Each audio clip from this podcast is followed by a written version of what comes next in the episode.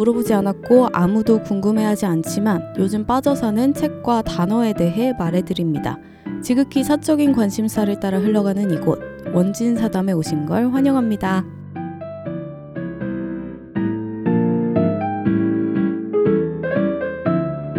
안녕하세요. 처음 인사드립니다. 정원진입니다. 방금 여러분은 역사적인 방송의 처음이 될지도 모르는 인사를 들으셨습니다. 축하드립니다. 어, 원진사담이라고 제 이름을 떡하니 걸어놨어요. 그러면 자기소개를 하는 것이 예의겠죠? 사실 자기소개가 정말 어려운 것 같아요. 보통 만나면 명함을 주고받잖아요. 일로 만난 사이가 아니어도 그런 경우가 꽤 있는 것 같은데, 그게 어른의 자기소개 같아가지고 저도 로망이 있었어요.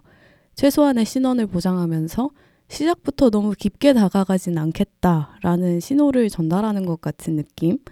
그래서 첫 명함이 생겼을 때, 아, 나도 이제 비로소 어른이 됐구나. 그런 기분이 들어서 좋았던 기억이 있습니다. 그런데 원진 사담을 듣는 분들께는 명함에 있는 내용은 사실 그렇게 필요한 정보가 아닐 것 같아요. 매주 만나서 이렇게 사적인 대화를 나누는 사이인데 무슨 일을 하는지보다 사람 정원지는 어떤 사람인지가 더 중요한 정보일 것 같은데 그럼 사람 정원지는 어떤 사람이냐라고 물어보면 어, 뭐라고 답해야 할까요? 예전에 독서 모임에서 접하고 굉장히 좋은 방식이라고 생각했던 게 있는데 그걸 한번 빌려볼까 해요. 딱 지금 시점에서 내가 좋아하는 것과 싫어하는 것으로 나를 소개하는 건데요. 어, 요즘 저는 아이스 라떼를 좋아합니다. 굉장히 좋아합니다. 네스프레소 머신을 산 지 한 달 가까이 되어 가는데 아이스 라떼 한 잔 만들어 먹는 게 요즘 제 하루의 가장 큰 낙이고요. 싫어하는 거는 거의 1년째 피부염을 앓고 있어요. 이마에 동전 100원 그게 이제 빨간 점같이 흉터가 생겼는데 심한 건 아니고 화장하면은 가려지는 정도긴 한데 그게 한 달 주기로 심해졌다 괜찮아졌다 하고 있습니다. 약간 제 컨디션을 알려주는 센서 버튼 같은 게 이마에 생긴 것 같아가지고 그게 일단 너무 싫습니다. 인터넷에 찾아보면은 호전과 악화를 반복하는 현대인의 만성 질환인 것 같아요.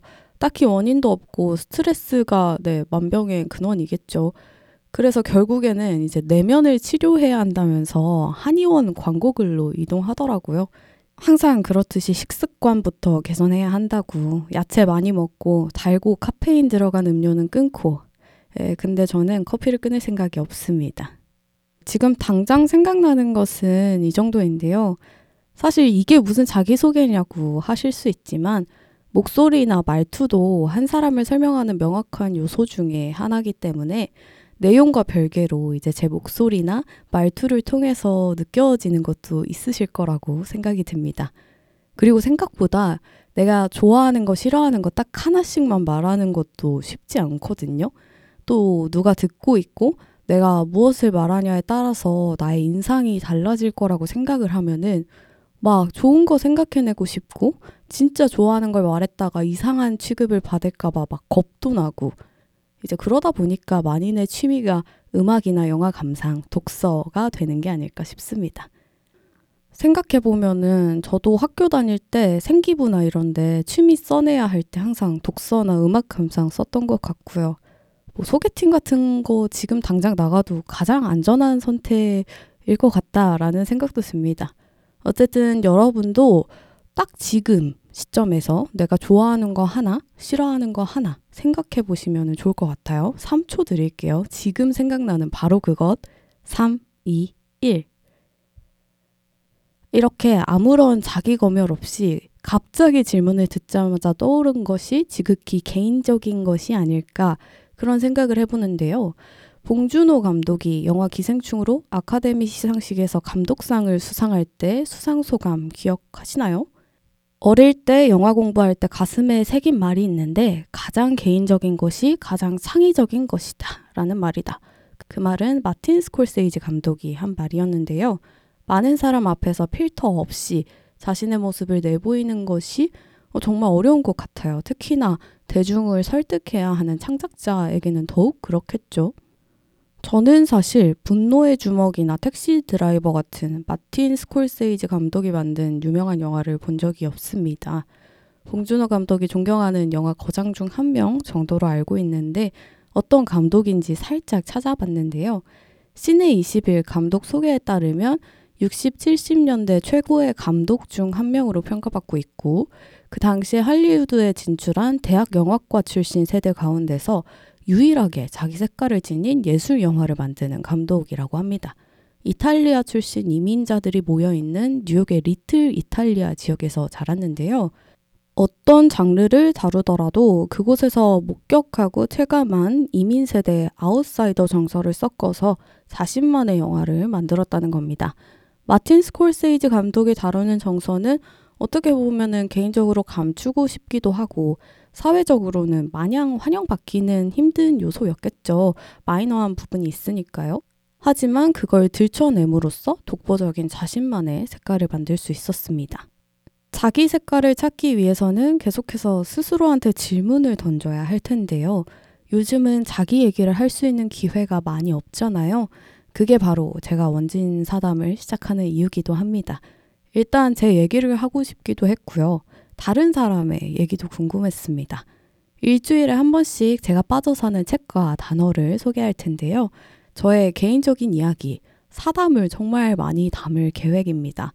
어, 여기서 원진 사담을 즐기는 방법에 대해서 살짝 말씀드리자면, 일단 원진 사담은 책 읽을 시간 없는 분들에게 책 한 권의 내용을 요약해서 전달하는 그런 독서 리뷰와는 거리가 멀고요. 책을 읽고 떠오르는 제 생각들을 마구 던져놓고 같이 수다 떠는 것에 가까워요.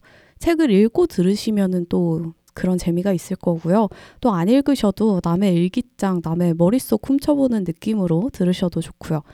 지극히 사적인 관심사에 따라서 말을 하겠지만 듣는 여러분도 제 생각에 기대어서 오, 저 인간은 저렇게 생각하는구나. 나는 어떻지? 하면서 이 생각 저 생각 떠올려 보실 수도 있을 것 같습니다. 원진 사담을 들으면서 이제 본인을 많이 발견하셨으면 좋겠다는 생각이 듭니다. 그렇게 다양한 생각을 쌓아가면서 말하는 저도 물론이고요. 듣는 여러분도 자신의 세계를 재창조하는 시간이 되면 아주 좋겠다는 생각을 합니다. 앞으로 잘 부탁드립니다. 그럼 원진사담 대망의 첫 번째 에피소드죠. 오늘 소개해드릴 책은 정혜운의 삶을 바꾸는 책 읽기입니다. 음, 너무나 당연한 선택인 것 같아요. 정혜윤 작가에 대한 저의 사랑은 유명한데요. 하도 제가 얘기를 하고 다녀가지고 한동안 저의 취미가 뭐였냐면 중고 서점이 보이면은 들어가가지고 정혜윤 검색한 다음에 나오는 책을 다 사는 거였습니다. 그렇게 한 권씩 모으고 이제 이미 집에 있는 책들은 친구들한테 선물하곤 했었는데요. 책을 선물하는 것도 사실 지극히 저를 위한 일이긴 했어요. 친구들 만나면은 요즘 무슨 책 읽고 있냐는 질문을 자주 받아요. 각자 읽고 있는 책을 주제로 대화도 많이 나누고요. 그런데 정혜윤 작가의 책은 이제 도저히 혼자만 읽을 수가 없는 거죠. 제가 신나서 말을 해도 상대방이 뭘 알아야 반응을 해주든지 말든지 할 테고요.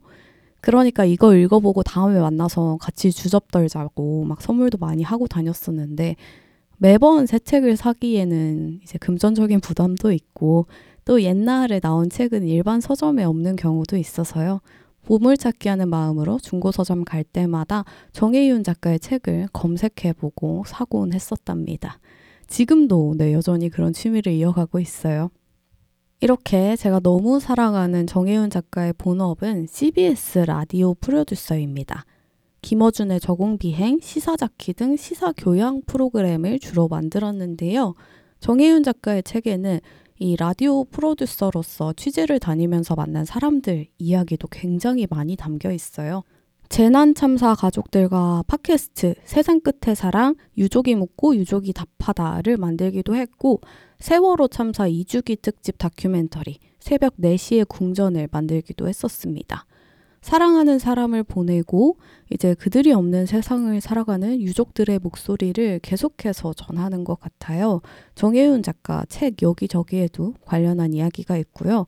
이렇게 상실을 사랑으로 바꾸어서 표현해내는 정혜윤 작가의 시선에 이제 저는 매번 소름이 돋고 그게 제가 정혜윤 작가를 사랑하는 수많은 이유 중에 하나라고 할 수 있습니다.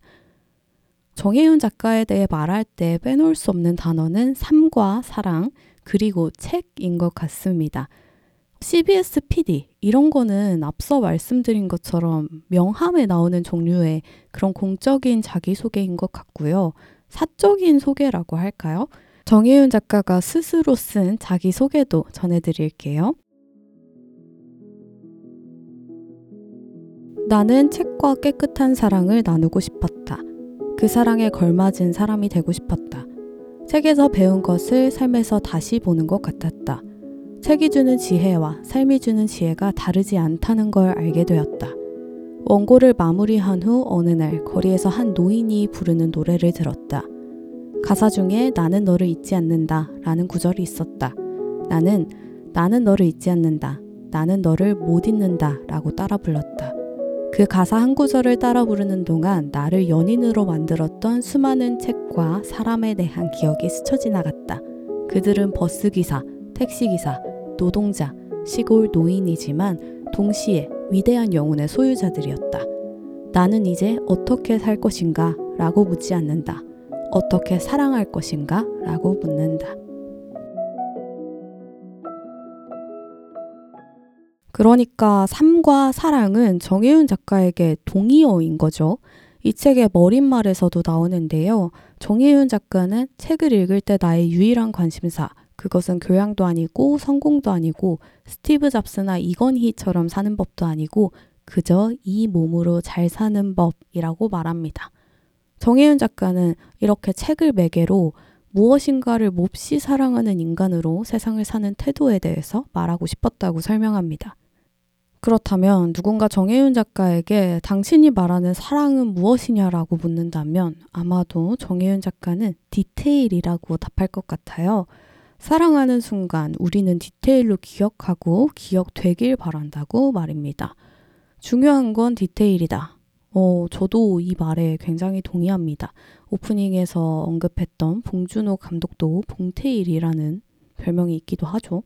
일단 책은 무엇인가를 몹시 사랑하는 사람이 쓰는 거죠.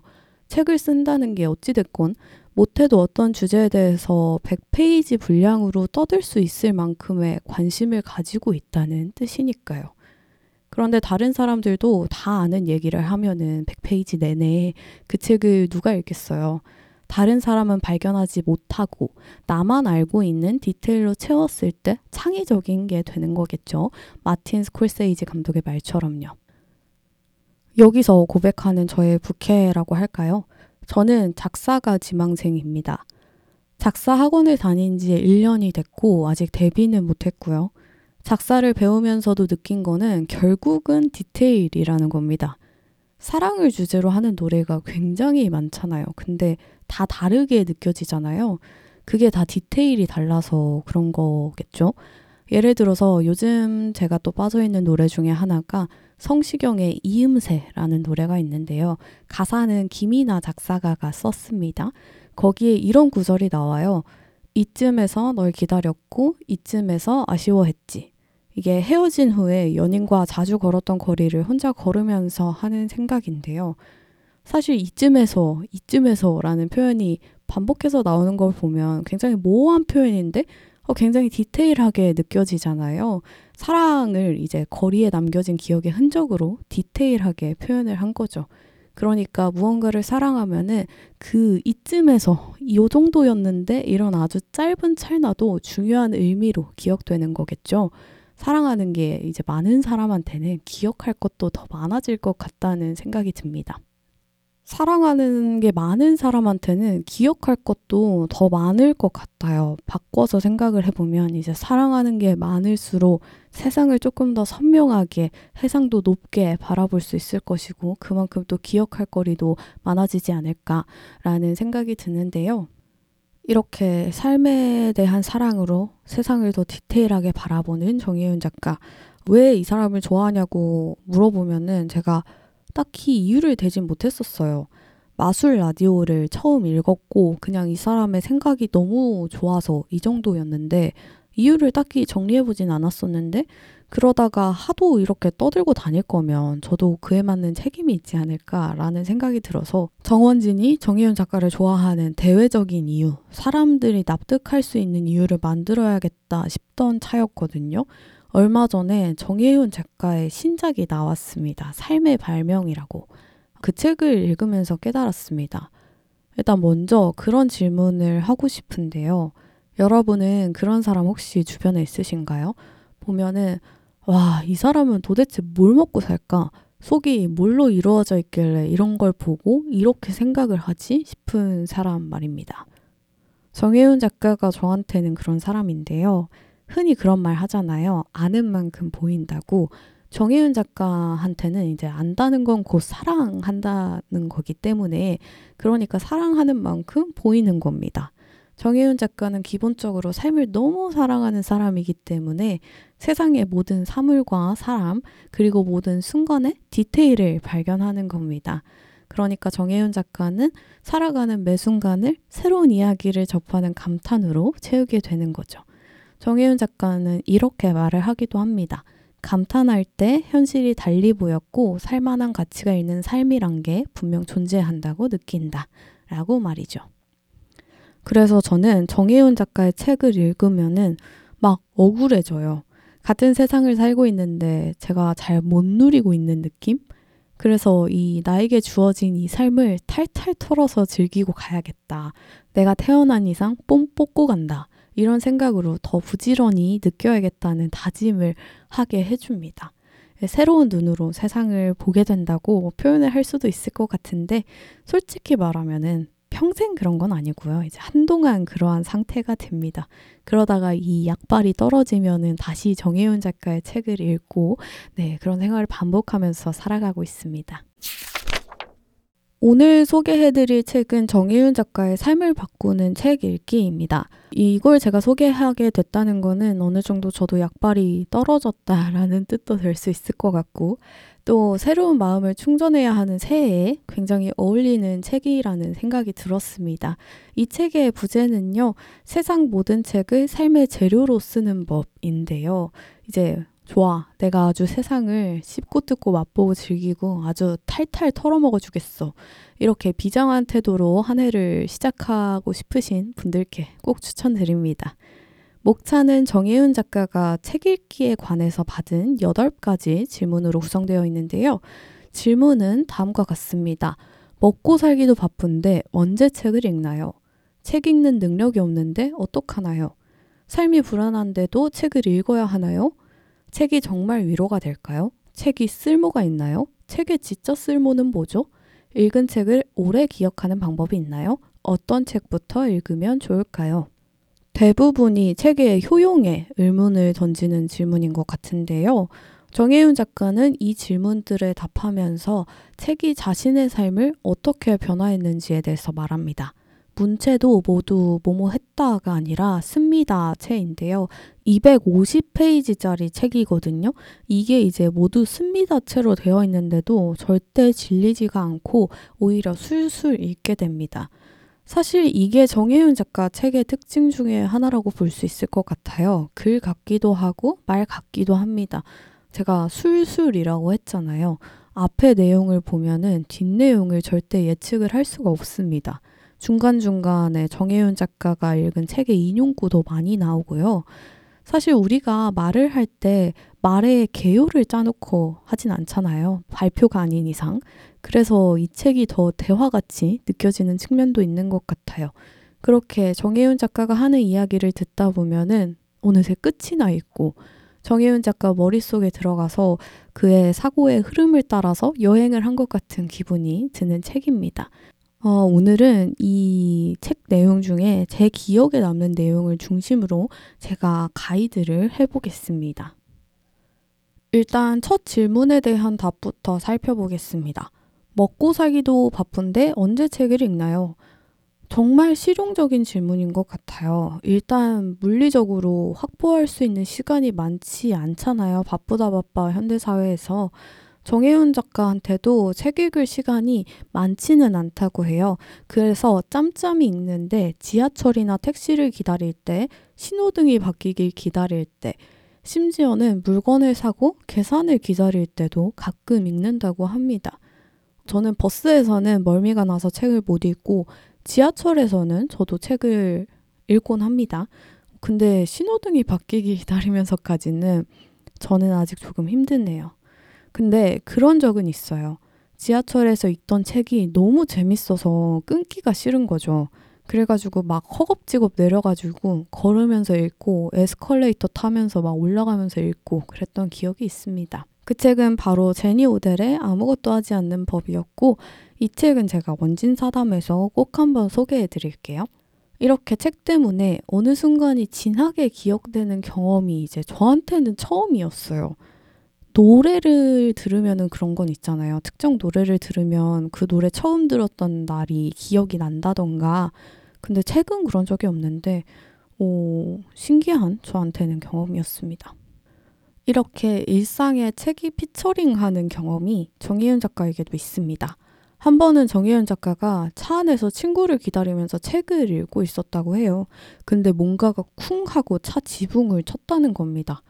무시하다가 자꾸 소리가 나니까 창문을 열고 밖에를 봤는데 아무것도 없더래요.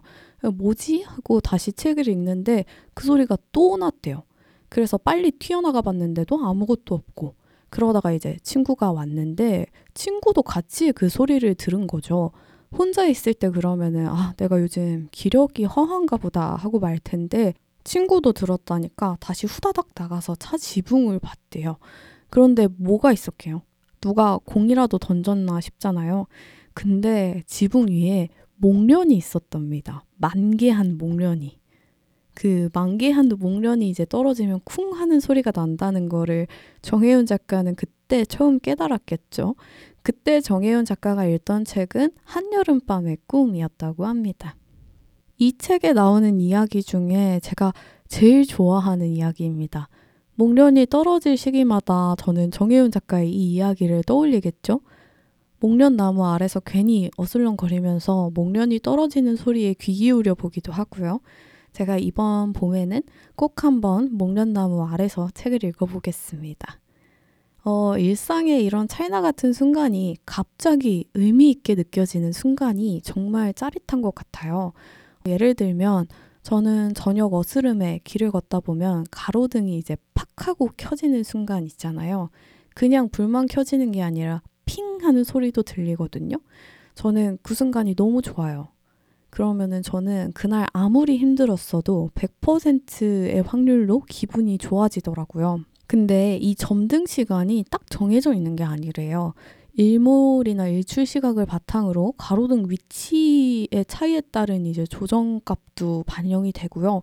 그래서 자동으로 켜지고 꺼진다고 하는데 또 지자체에 따라서 조도 측정 장치를 설치해 가지고 어둡기에 따라서 상황에 따라서 대응하는 경우도 있다고 해요. 그러니까 가로등은 매일 켜지고 꺼지지만 제가 길을 걷다가 그 순간에 포착하는 게 확률적으로 쉬운 일은 아니라는 겁니다. 어쩌다 마주칠 수 있는 기분 좋은 우연인 거죠. 또 이런 기분 좋은 우연에 관한 이야기가 책에 하나 더 나오는데요. 한 번은 정희윤 작가가 택시에 탔는데 기사님이 야구 중계를 듣고 계시더랍니다. 무심코 아저씨 야구 좋아하시나 봐요? 라고 말을 했는데 이제 거기서 기사님의 이야기가 시작된 거죠. 박찬호 선수가 LA 다저스에서 뛰고 있을 무렵에 70살 정도 된 할머니가 택시에 탔는데 대뜸 야구 중계를 틀어달라고 했다는 겁니다. 기사님도 당연히 물어봤겠죠. 할머님 야구 좋아하시나 봐요. 이렇게요. 그러니까 이제 할머니의 이야기가 시작됩니다. 할머니의 소원이 있는데 그게 바로 LA 다저스 구장에서 박찬호가 던지는 나이트 게임을 보는 거라고요. 어, 왜 나이트 경기일까요? 할머니는 이렇게 말했습니다. 나는 이 나이가 되도록 경기장 펜스 밖으로 날아가는 야구공만큼 아름다운 것을 본 적이 없어. 쏟아지는 불빛도 팽개쳐버리고 저 어두운 하늘 뒤로 날아가는 야구공. 그 뒤로 택시기사는 꼭 야구 중계를 챙겨 듣게 되었다는 그런 이야기입니다. 까만 밤에 불빛을 가르고 질주하는 야구공. 이제 별똥별 같은 모습일 것도 같은데요. 거기에 관중들의 간절하고 혹은 조마조마한 마음과 한옥까지 겹치면은 얼마나 멋질까요? 야구를 좋아하는 사람들은 듣기만 해도 이제 가슴이 웅장해지는 그런 장면일 것 같은데요. 저도 그런 사람 중에 하나고요. 그런데 이 이야기가 책이랑 무슨 상관이 있을까요?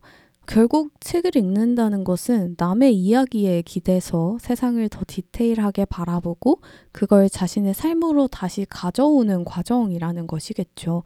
제가 좋아하는 말이 있는데요. 저와 굉장히 친한 친구가 했던 말입니다. 무언가를 알게 되면은 그걸 알기 전으로 절대로 돌아갈 수 없다는 겁니다. 새로운 이야기는 제가 가지고 있던 가치관을 깨기도 할 것이고, 때로는 강화하기도 할 것이고요. 또 어쩔 때는 전에 없던, 저는 몰랐던 그런 새로운 가치를 깨닫게 하기도 하겠죠.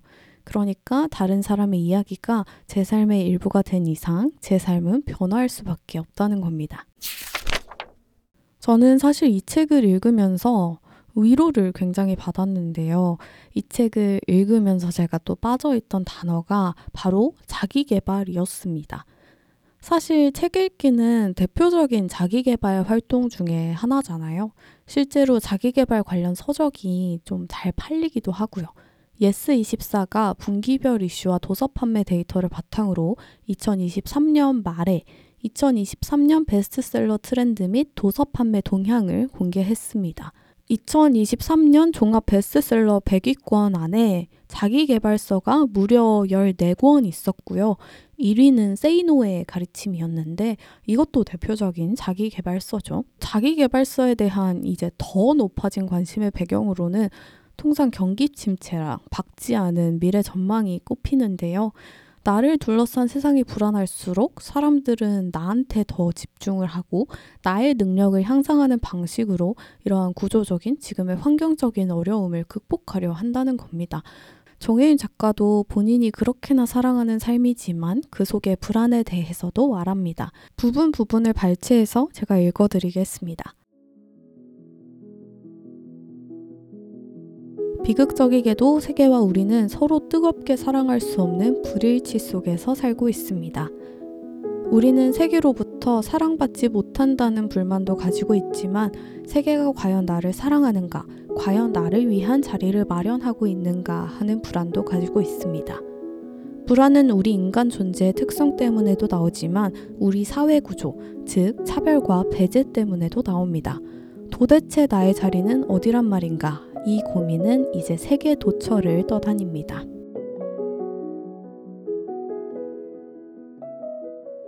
먹고 살기 힘든 거는 뭐 다 아는 사실이잖아요.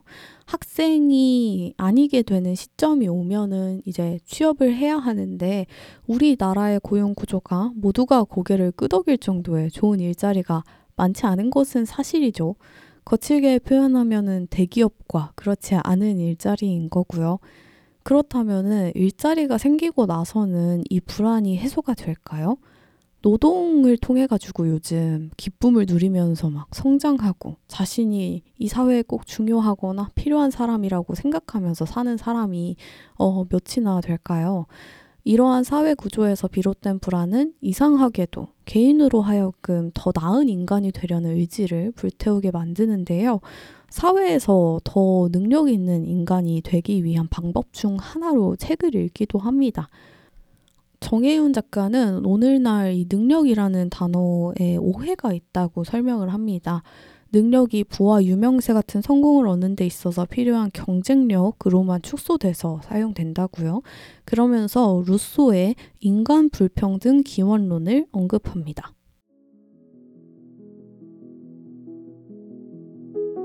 노래를 가장 잘 부르거나 춤을 가장 잘 추는 사람, 가장 아름다운 사람, 가장 힘이 센 사람, 가장 솜씨가 좋은 사람, 가장 말을 잘하는 사람은 가장 존경을 받게 되었는데 바로 그것이 불평등과 악덕으로 향한 첫걸음이었다. 이러한 최초의 선호로부터 한편으로는 허영심과 경멸이, 다른 한편으로는 수치심과 선망이 유래했는데 그 새로운 누룩 곰팡이에 의한 발효는 마침내 행복과 순수의 치명적인 화합물을 발생시켰다.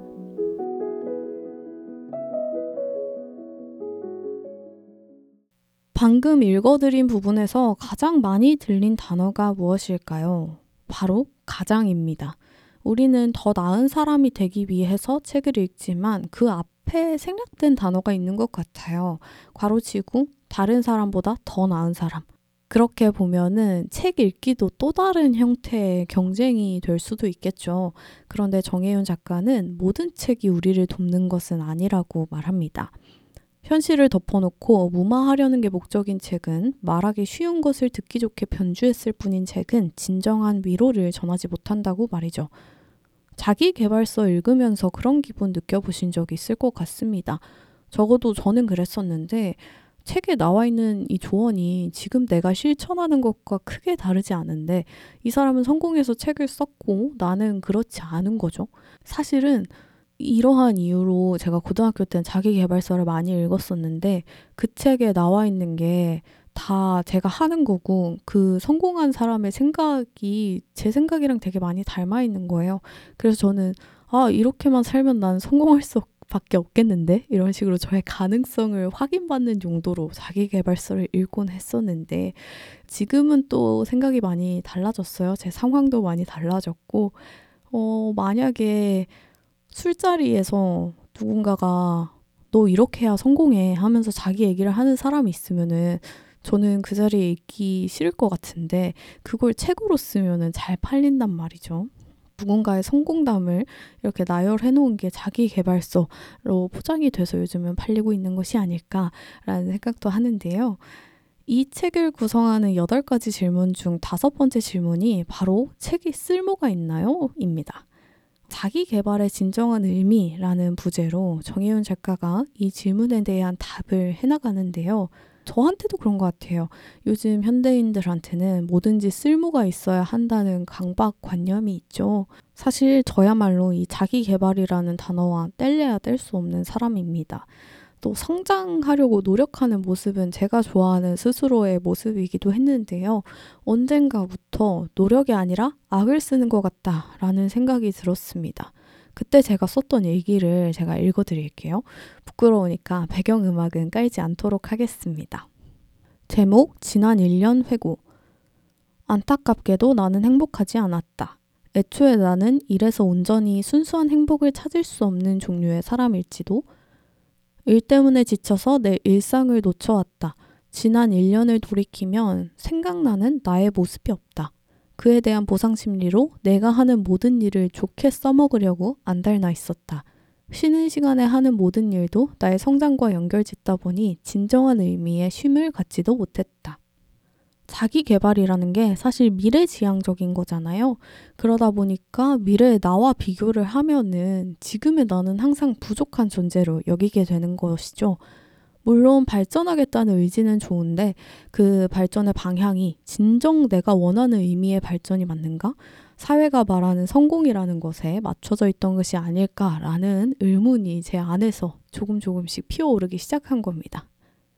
정혜윤 작가는 오랫동안 이 책이라는 게 이 사회의 논리 안에서 난 정말 잘 나가고 있어 라고 생각한 사람들이 쓴 것이 아니었다고 말합니다.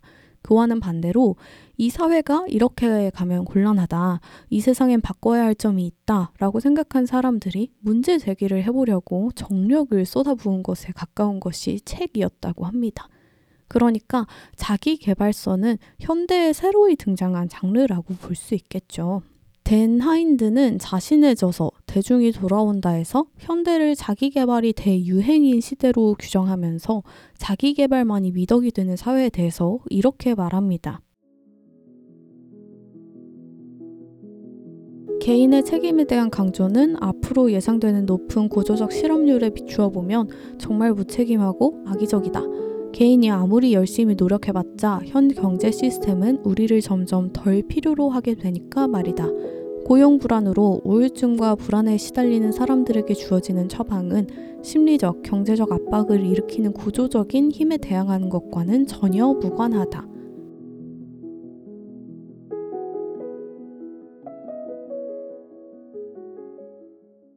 그러니까 모든 것을 개인의 탓으로 돌린다. 그러니까 개인이 더 열심히 해야 한다. 이런 논리로 귀결된다는 것이겠죠. 이 책이 우리나라에 번역 출판된 게 2012년입니다. 지금은 2024년이죠. 2034년에는 이런 상황이 조금 해결이 될까 그런 생각이 드는데요. 제가 자기 개발이라는 단어에 대해서 너무 안 좋게만 말한 것 같아서 자기 개발이라는 단어가 조금 억울하지 않을까 싶은 생각도 듭니다. 그래서 변호할 기회를 주도록 하겠습니다. 오스카 와일드의 말을 빌려보도록 할 텐데요. 오스카 와일드의 도리언 그레이의 초상에서 헨리 경은 이렇게 말합니다. 인생의 목적은 자기 계발이고 그것이야말로 우리가 살아가는 이유라고요. 지금까지 대차게 자기 계발에 대해서 까놓고 이 말을 한다는 것이 조금 웃길 수 있는데요. 사실 헨리경이 말하는 자기 개발은 스펙 쌓기가 아니라 자신의 본성을 완벽하게 깨닫는 것입니다. 정혜윤 작가는 강함에 대해서 이렇게 말하는데요. 강함은 육체적인 힘을 가지고 있느냐의 문제가 아니라 위험이나 불안을 피하거나 맞서는 자기만의 방법을 찾아내는 것과 관련이 있다고요. 어, 예를 들면 가로등 불이 켜지는 순간이나 떨어지는 목련의 소리를 발견하는 것처럼 이 세상이 너무나 힘들지만 그 안에서 우연히 주는 기쁨을 알아채는 그런 순간들을 쌓아가는 거예요. 책에 기대서 이렇게 저를 기분 좋게 만드는 순간들을 하나하나 늘려가는 거는 삶의 불안에 대응하는 매뉴얼을 하나하나 쌓아가는 과정이라고 볼 수 있을 것 같습니다. 또 정혜연 작가는 책 속의 여러 삶을 통해서 독자는 자신이 피하던 진짜 모습을 마주할 수 있다고도 말하는데요. 비참하게 찢긴 자신을 스스로의 힘으로 더 나은 사람으로 만들고 느끼는 것, 그간 말할 수 없던 것, 숨기고 싶던 것을 말로 자신의 삶으로 표현하는 과정이 곧 자신과의 화해이고 타인을 향한 용기이고 고통으로부터의 해방이다. 라고 말입니다. 그래서 이 책에서 제가 막 밑줄을 두껍게 그었던 문장이 있는데요. 인간이 얻을 수 있는 진정한 위로는 자기 안에서 일어나는 자기 창조라는 문장이었습니다. 그런 의미에서 제가 또 위로받은 이 책 속의 문장을 읽어드리겠습니다. 추락하는 것들, 파괴된 것들도 다 나란 이름을 가지고 있었습니다. 앞으로 추락하고 파괴되는 나가 내가 아닐 이유, 우리 자신이 아닐 이유는 하나도 없습니다. 살아간다는 것이 자신의 세상을 계속 창조하는 과정이라고 생각한다면 어떤 실패나 어두운 부분도 서사의 한 줄기가 되겠죠. 어, 실패에서 시작해서 성공으로 끝맺음하는 책 말고 실패에서 시작해서 또 다른 실패로 끝나는 책은 왜 없는 걸까? 이런 생각도 드는데요. 아마도 나와도 팔리지 않을 테니까 그런 거지 않을까 싶습니다. 앞서 읽어드린 저의 일기 말미에 제가 스스로 내린 처방은요, 지금 나는 무엇을 하고 있는가, 지금의 나는 어떤 감정을 느끼는가에 집중하는 겁니다. 제가 스스로 너무 미래에 얽매여서 살아왔다라는 생각이 들었기 때문인데요. 지금의 저의 상황은 긍정하지 못하면서 지금 내가 하는 모든 일이 미래의 자양분이 되지 않을까 전전긍긍 했었던 것 같기도 하고요. 그런 의미에서 이제 정혜윤 작가의 사랑은 디테일 이라는 말과 연결되는 부분이 있는데요. 정혜윤 작가는 모든 것을 특정 목적을 위한 수단으로 생각하는 사람, 무엇에도 무관심한 사람이 결코 느끼지 못하는 감정이 있다면 그건 바로 생생함일 것이라고 말합니다. 저는 삶에서 아무것도 느껴지지 않을 때마다 정혜윤 작가의 책을 꺼내 드는데요. 수루룩 읽다 보면은 글을 쓰고 싶은 마음이 막 생겨요. 그러면은 노트를 열어서 막 아무거나 씁니다. 그러다 보면은 쓸 내용이 너무 없습니다. 예, 거기서 현타를 느끼고 쓸거리를 찾아서 밖으로 나가게 되는 것이죠. 그렇게 이제 몸을 움직이게 되는 것인데요. 정혜윤의 방식으로 세상을 보기도 하고 정혜윤이 좋아하는 것들을 따라 하다 보면 또 그럴듯한 저만의 생각들을 떠올리게 됩니다. 그렇게 정혜윤의 책은 저를 부지런하게 만듭니다. 마지막으로 이 책에는 8가지 질문으로 구성된 목차 외에 숨겨진 챕터가 하나 있는데요. 마지막 비밀 질문이라는 제목입니다. 정혜윤 작가의 대학 시절로 돌아갑니다. 남들이 정해주는 대로 살아온 작가는 대학생이 되어서 자신에게 무엇인가가 빠져 있다는 것을 느낍니다. 그렇게 쓸쓸하게 알 수 없는 무언가의 빈자리를 느끼면서 살다가 책 한 권을 만납니다. 니코스 카잔차키스의 그리스인 졸바. 그 속의 한 문장이 정혜윤 작가에게 질문을 던진 겁니다. 네가 밥을 먹고 무엇을 하는지 말해달라. 그러면 네가 누군지 말해주겠다. 작가는 이 문장을 읽던 순간을 생생히 떠올리면서 경외감을 느꼈다고 말하는데요. 이 그리스인 조르바에 나오는 조르바는 모든 사물을 매일 처음 보듯이 대하는 사람이었습니다. 그런 조르바를 정혜윤 작가는 자신도 모르게 흉내내면서 살다가 그러다 보니까 어느새 조르바처럼 쉽게 깜짝깜짝 놀라는 사람이 되었다고 하죠. 뭐 벚꽃이 떨어져. 어머나. 구름이 움직여 막 초승달이 떠 있어 이러한 모든 사물과 자연 현상에 감탄하면서요. 그리고 저는 이런 정혜윤을 흉내내면서 살고 있죠. 정혜윤을 흉내내면서 살아가는 저에게도 조르바의 일부분이 어쩔 수 없이 들어있지 않을까라는 생각을 하는데요. 사실 저는 그리스인 조르바를 다 읽지는 못했습니다. 저 책 보신 분 계신가요? 정말 벽돌책입니다. 너무 두꺼워가지고 그냥 보기만 해도 읽기 싫어지는 그런 모양새를 가진 책인데요. 제가 힘들 때 앞에서 언급드렸던 어두운 일기를 썼을 때 한 지인이 그리스인 조르바를 꼭 읽어보라고 저한테 추천을 하더라고요. 자기는 저걸 보다가 울었다고 막 말을 해주면서요. 그래서 2023년 늦 여름에 양양 여행을 갈 때 제가 저 책을 가져갔었는데 서피비치 빈백에 누워가지고 이제 읽기 시작했습니다. 그런데 글자가 진짜 너무 읽기 싫더라고요. 그 당시에. 그래도 읽어봐야 하니까 그러면은 정혜윤 작가가 말한 저 문장이 나올 때까지만 읽자라고 스스로 목표를 정해놨어요. 굉장히 의미심장한 문장이니까 클라이막스쯤에 책의 좀 뒷부분에 나오지 않을까? 이제 그럼 어쩔 수 없이 책을 다 읽게 되겠지 하는 마음이었었는데 저 문장이 생각보다 너무 빨리 나와버리더라고요. 그래서 완독은 못했습니다. 뭐 하지만 모든 인연이 그렇듯이 책에도 때가 있다고 생각하는 사람이라서요. 제가 저 책도 읽고 싶어지는 날이 꼭 올 거라고 생각해요. 이제 그때 그리스인 졸업가 좀더 일찍 읽을 걸 이러면서 후회를 할 수도 있겠지만 어쩔 수 없죠. 어, 그때가 오기를 기다리겠습니다.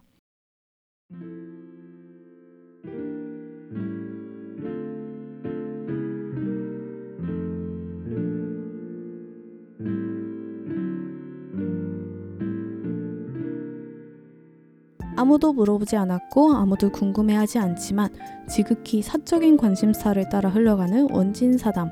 첫 번째 에피소드 정혜윤의 삶을 바꾸는 책 읽기와 자기 개발에 대해 나눠봤습니다. 어떠셨나요? 사담이 너무 많았나요?